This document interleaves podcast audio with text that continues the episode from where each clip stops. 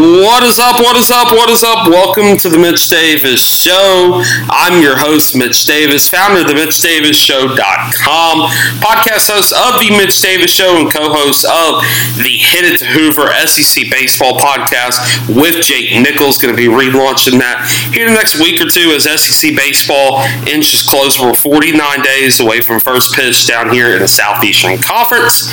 On today's podcast, it is game day in Atlanta as the Miss Rebels take on the Penn, Penn State Nittany Lions in the Chick fil A Peach Bowl. Exciting times down there in Atlanta as Ole Miss and Penn State get ready to meet for the first time ever in either program's history. On today's podcast, going to be joined by the voice of Penn State, a man that uh, really, truly is one of the most kindest, genuine guys in the business. Play by play man of Penn State, Mr. Steve Jones, will be joining me momentarily to preview things for the Penn State side of things ahead of the 2023 Chick fil A Peach Bowl. Again, I'm your host, Mitch Davis. You can follow me on Twitter, Mitch Davis underscore eight, Facebook and Instagram at The Mitch Davis Show. Also, check out the website at TheMitchDavisShow.com. We're going to have a lot coming your way from Mercedes Benz Stadium tomorrow down there in Atlanta as the Ole Miss Rebels take on Penn State in the 2023 Chick fil A Peach Bowl. At this time, I'd like to welcome Steve Jones back on the Mitch Davis Show for the first time since the 2019 Cotton Bowl when Memphis and Penn State played down there in Dallas. I want to welcome the play-by-play man of the Penn of Penn State University football and basketball, Mr. Steve Jones, back on the Mitch Davis Show. First time back on since the Cotton Bowl back in 2019. Steve, welcome on the Mitch Davis Show. How you doing? Mitch, it's great to catch up with you again. And boy, has a lot of things in life changed since we did that interview in 2019. you know, I, I, was thinking about that when I was doing the prep work for this interview. I was like, man, a lot has changed for Penn State college athletics. Uh, there's a big bowl game this weekend for Penn State, playing Ole Miss in the Chick fil A Peach Bowl. We're going to talk about that, but I want to first ask you about kind of the, the direction of Penn State athletics right now since 2019 uh, really seems to be on a roll right now. Talk about that and the role that Penn State is on. Well, they're in a great spot. Uh, you want to position yourself in the years to come to be one of the 12 teams to get into the college football playoff. And this particular year, Penn State and Ole Miss both would have made the playoff under the, the format that's going to come into play starting in 2024. Uh, so you want to be in that spot. Uh, they've been recruiting well. James Franklin's done a tremendous job here with everything and the way he runs the program. Other programs have done well. Penn State's coming off an NCAA tournament appearance, and they got to the second round last year in March. So they're really positioned well moving forward and they're probably in the best position they've been. Really, I'd say the best position they've been as an athletic department maybe since 2008, 9, somewhere around there a lot of exciting times going on there at Penn State. I do want to ask you about you know your career since 2019 and what's been going on. I know I asked you in 2019, but do you have a favorite memory that maybe you have since the 2019 Cotton Bowl with Penn State? Well, I think the favorite memory is last year's Rose Bowl game. Uh, you know, it's something where uh, when you've done this a long time, like I've been very fortunate to do, your memories of of the Rose Bowl growing up. My brother and I watching the Rose Bowl on New Year's Day, right, all the time, and that was always like the game to us. And to sit there and to then broadcast, and I've done I've done the Rose Bowl before, but to sit there and to do the Rose Bowl with nine minutes to play, the team you're broadcasting for, you know, has no chance of losing. They're going to win the game. It was one of the really great feelings to sit in that setting, which is a setting that Hollywood cannot create, and to see this team win. I think of all the memories since 2019, that's the one that sticks out more than anything else because there's such a euphoric feeling after that game for everybody because of the game, how they played, and where it was played. Steve, I want to ask you, kind of follow up to that as well. Uh, you know, Penn State football has been right there in the last five years. They've been to several New Six bowls. They've, you know, been in close games with Michigan and Ohio State. What's it going to take Penn State to get to that next level to win a national championship, to bring back home that national championship back to Penn State? Well, I feel like they've closed the talent gap, which is a big part of it. Uh, the next part is going to be when you get into big games like Ohio State and Michigan. Uh, you know, and Ohio State in particular, the Michigan thing is a little problematic to talk about, uh, to be honest with you, because of all the allegations. Uh, but because uh, Penn State had beaten them three out of four years before all this start, stuff started. I mean, but I, did, I got to put a context on that. Penn State had beaten Michigan and Jim Harbaugh three out of four years until everything was allegedly to have started there. Um, and just like Ohio State had been beating them every year until this allegedly had started there. but it takes a, you have to be able to win a key sequence in the first half, and you have to be able to win a key sequence in the second half.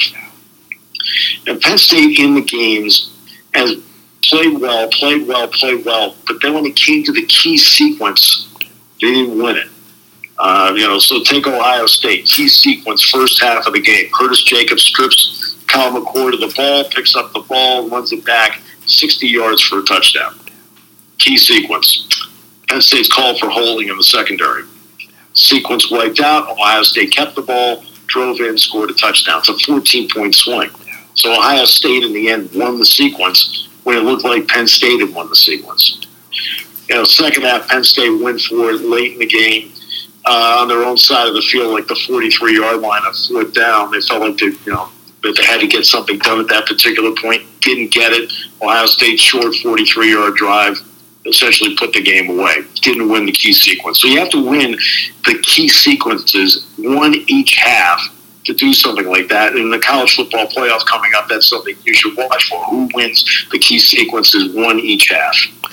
So I want to ask you about. I asked Lane Kiffin this. I didn't get to have the chance to ask Coach James Franklin this, but playing in the Big Ten, obviously the two conferences that truthfully matter right now in, in college football are the Southeastern Conference and the Big Ten. Those are the two power brokers, super conference, whatever you want to call that. But how does playing in a conference like the Big Ten, where you're playing, you know, teams that are competing for the CFP and New Year's Six bowls consistently, prepare you for this stage to play Ole Miss on Saturday in the Chick Fil A Peach Bowl? Well, it's more than just that, Mitch. Now, this will be going away next year because it's going to be 1 through 18 in the Big Ten. But Ole Miss plays in the SEC West. Yeah.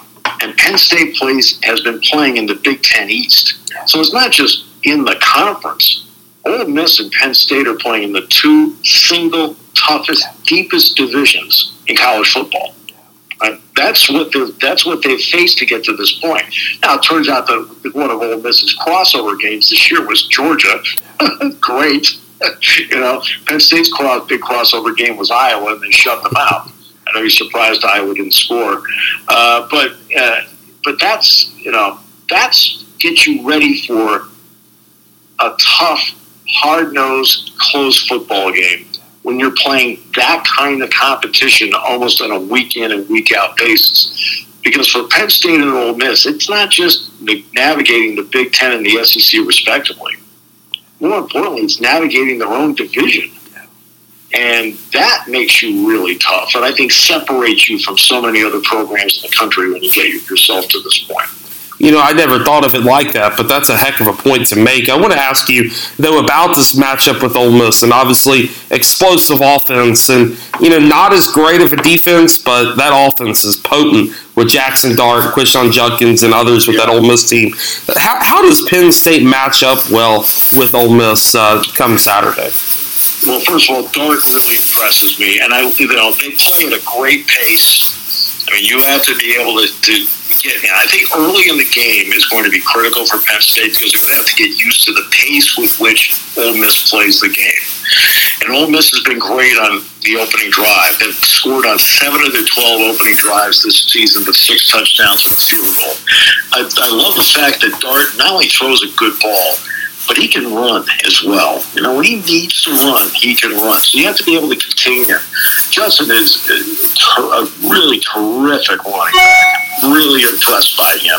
And I think the backup kid, um, Bentley, is terrific as well. The three wideouts, to me, the key to the whole thing is Prieskorn the, the tight end. He really brings you, okay, you. he's the key. In other words, he goes inside, they're running the ball. Or he stays in the pass protects, or he goes out. Jumping over to that Penn State defense, I want to ask you for the Ole Miss fans that are maybe not familiar with watching Penn State on a regular basis, but what makes that Penn State defense so just so tough and, and so tough to break uh, per se? Well, they've been it starts with the secondary. The secondary has been the best secondary I think uh, you can argue in the country the last couple of years. Uh, and that's been a big part of it. The secondary has been really, really good. Uh, now that secondary has been set up by a terrific pass rush. Uh, they've, been multiple with their pass rush. Sometimes they'll, you know, and the way they utilize the linebackers in the pass rush has been impressive. You know, you'll say, "Well, they're blitzing." Well, no, sometimes there's zone blitzing. A guy like Adisa Isaac, they'll drop him off into coverage as a defensive end while they're sending Abdul Carter in. And Carter had a tremendous finish to the season for Penn State. I thought he played really, really well. Jacobs is good against the pass or the run. Uh, Dani Dennis-Sutton has been terrific at that defensive end spot at the other side. So they've been racking up a lot of sacks. They've been able to play really good cover defense, sometimes with just four, sometimes in nickel, sometimes in six. They're multiple. You have to be able to read where they're coming from because they come at you from all angles. Two more questions I have for you. I want to get your, your keys to the game for a Penn State victory on Saturday. Well, number one, they're going to have to get used to the pace of the game uh, is as to how Ole Miss wants to play. Number two, Penn State's ability to run the football in the game. Uh, I feel like in watching the tapes, Ole Miss has been susceptible to good running games this season, and Penn State not only has a good running game, they have a great running game. They Nicholas Singleton and Kaytron Allen. That will allow Penn State to control the ball. If Ole Miss can control the Penn State running game, now Ole Miss puts itself in a great position uh, in this particular game. And Drew Allar needs to get off to a good start for Penn State in the passing game, get comfortable right away, and that way when they want to go play action with those running backs, they'll be able to make some plays. Last question I have for you, I want to ask you about the bowl week experience so far at the Chick fil A Peach Bowl. What has been your favorite takeaway so far with being around the team at the Chick fil A Peach Bowl? Well, they've had a blast. They've had a great time here. Uh, they've uh, been able to go to the College Football Hall of Fame. Uh, the MLK, the MLK trip, the trip was tremendous for them to see Ebenezer Baptist Church and also learn more about uh, the Reverend Dr. Martin Luther King Jr. Uh, that's been a tremendous off-field experience for them uh, meaningful, powerful for them. Uh, so that you know, and the Peach Bowl is really tremendous in hospitality. And that's something you'll see in all these New Year's Six bowl games. They're just great at hospitality, and they've had a blast at this point, while also mixing in a fair amount of work. He is Steve Jones, play-by-play for Penn State. Steve, thank you so much for coming on the Mitch Davis Show again. It's an honor. Happy New Year and good luck on Saturday in the Chick Fil A Peach Bowl. Happy New Year to you, Mitch. It is. You have been listening to the Mitch Davis Show podcast. I've been your host, founder of the Mitch Davis Show.com, podcast host of the Mitch Davis Show, co host of the Hit It to Hoover SEC Baseball podcast there with Jake Nichols. You can follow me on Twitter, Mitch Davis underscore 8, Facebook and Instagram at The Mitch Davis Show, and always check out the website. Going to have wall to wall coverage from Atlanta tomorrow morning as the Ole Miss Rebels take on Penn State. And a very special thank you to Steve Jones, voice of the Penn State Nittany Lions, for coming on the Mitch Davis Show podcast to talk about the 2023 Chick fil A Peach Bowl for Penn State. Again, thank you for tuning in to the Mitch Davis Show podcast. I've been your host. Happy New Year, and I will be back on on Sunday afternoon as I head over to Oxford to watch Ole Miss basketball play Bryant University.